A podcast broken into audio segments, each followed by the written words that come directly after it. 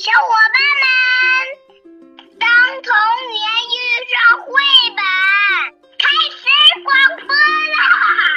亲密伙伴们，你们好，欢迎你们来到当童年遇上绘本。你们看到上方这张照片了吗？3个小伙伴在红绸布后面玩影子的游戏。这是2015年的3月30日上午，当时的阳光特别好。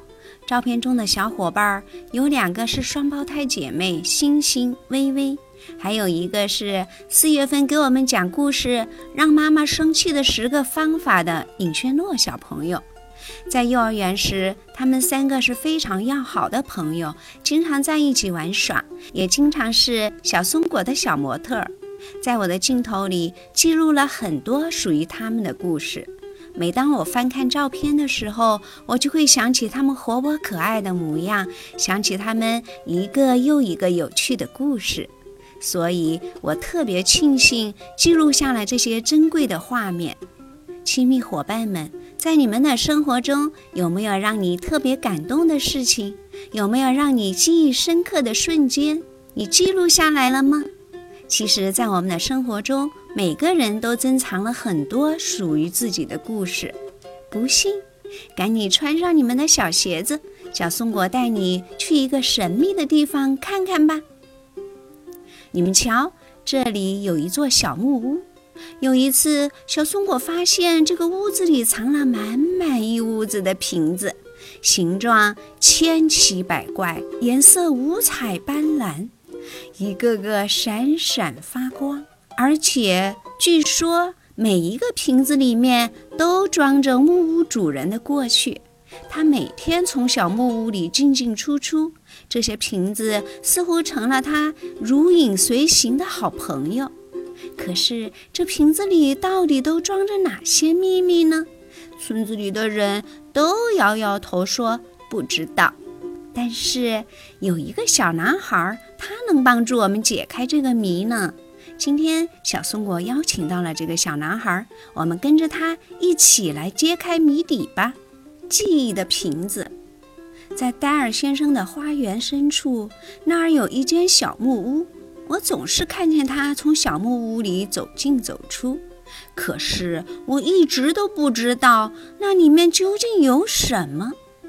有一天，我好奇地问他，戴尔先生，你能告诉我您的小木屋究竟有什么吗？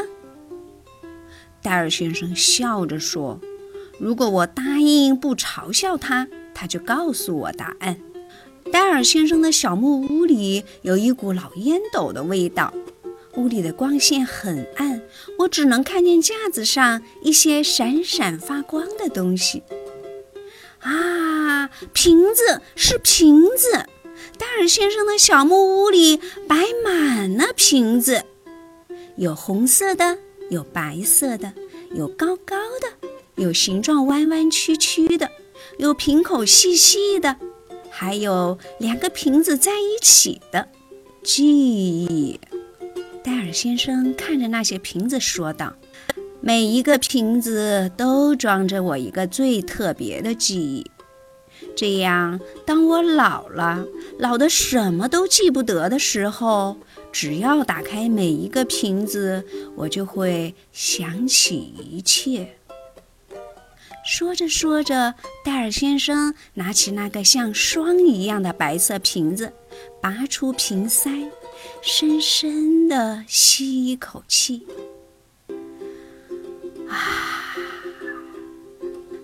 我拿起一个蓝色的瓶子，戴尔先生打开了盖子，他叹了一口气说，哦，我第一次看见我妻子的时候，她正在跳舞，穿着一件蓝色花边的大裙子，她的头发有好多的小卷呢。然后我们抓起那个高高的瓶子，好样的，我们为虹桥学院在红旗杯中取得胜利欢呼吧，戴尔先生激动地说道。接下来我们打开那个圆圆的瓶子，看呐，这是我在看我的孩子们，他们正在海边漫步呢。然后我看着它们留在海滩上的脚印，慢慢的被海浪冲走了。我们又拿起那个弯弯曲曲的瓶子，戴尔先生说，哦，这是我花了5个小时爬上山顶，空气中到处都是黄花九轮草的香味儿。我们又拿起那个连在一起的2个瓶子，啊，这是我和我的2个孙子在美丽的花园里玩扮飞机的游戏，我们扮的飞机能飞过头顶呢。最后我和戴尔先生都有些累了，我们坐在2张旧椅子上，看着架子上所有的瓶子。突然我发现在架子的角落里还有一个我们没有打开的瓶子。我问道，戴尔先生，那个细长的瓶子里装的是什么呢？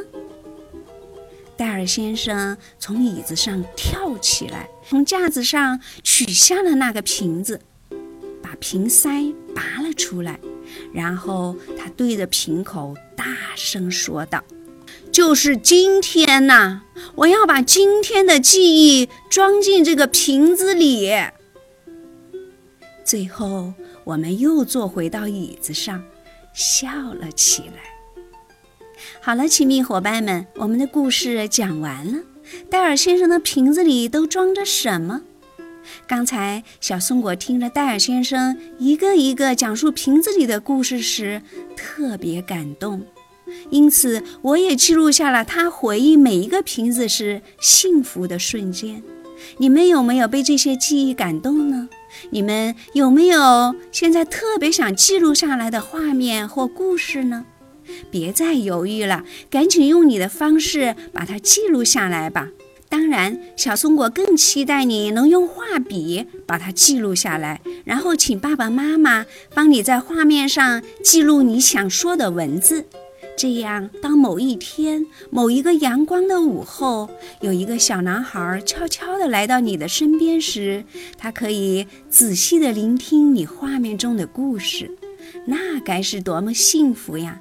同时，小松果现在也向每一位亲密伙伴发出盛情的邀请，邀请你们把自己的故事以绘画的形式记录下来，展示在《当童年遇上绘本》上。这样，我们每一个爱阅读的亲密伙伴都能看到你珍贵的故事，那该是多么美好呀！小松果的邀请函已经发给了每一位亲密伙伴哟，请你们仔细查看，并给我发送你的绘画作品吧。